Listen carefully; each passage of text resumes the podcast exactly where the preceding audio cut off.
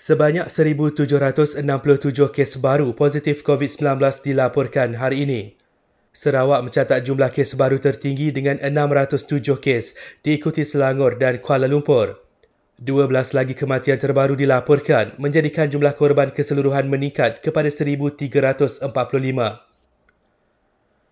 Sementara itu, lebih 8.6 juta individu selesai mendaftar untuk mendapatkan vaksin COVID-19 secara sukarela.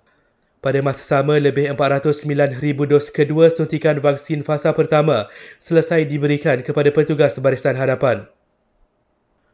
Dalam pada itu, pihak media yang bertugas di lapangan dan berhadapan risiko penularan COVID-19 akan diberikan vaksin menerusi fasa kedua program imunisasi COVID-19 kebangsaan.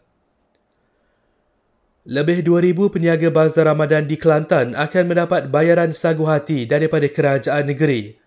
Ini selepas pihaknya buat keputusan membatalkan penganjuran Bazar Ramadan ekoran peningkatan kes COVID-19 di negeri itu.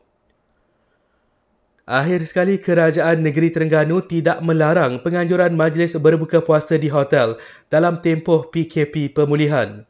Bagaimanapun, pengurusan hotel diminta mengutamakan pematuhan SOP terutama penjarakan fizikal antara meja.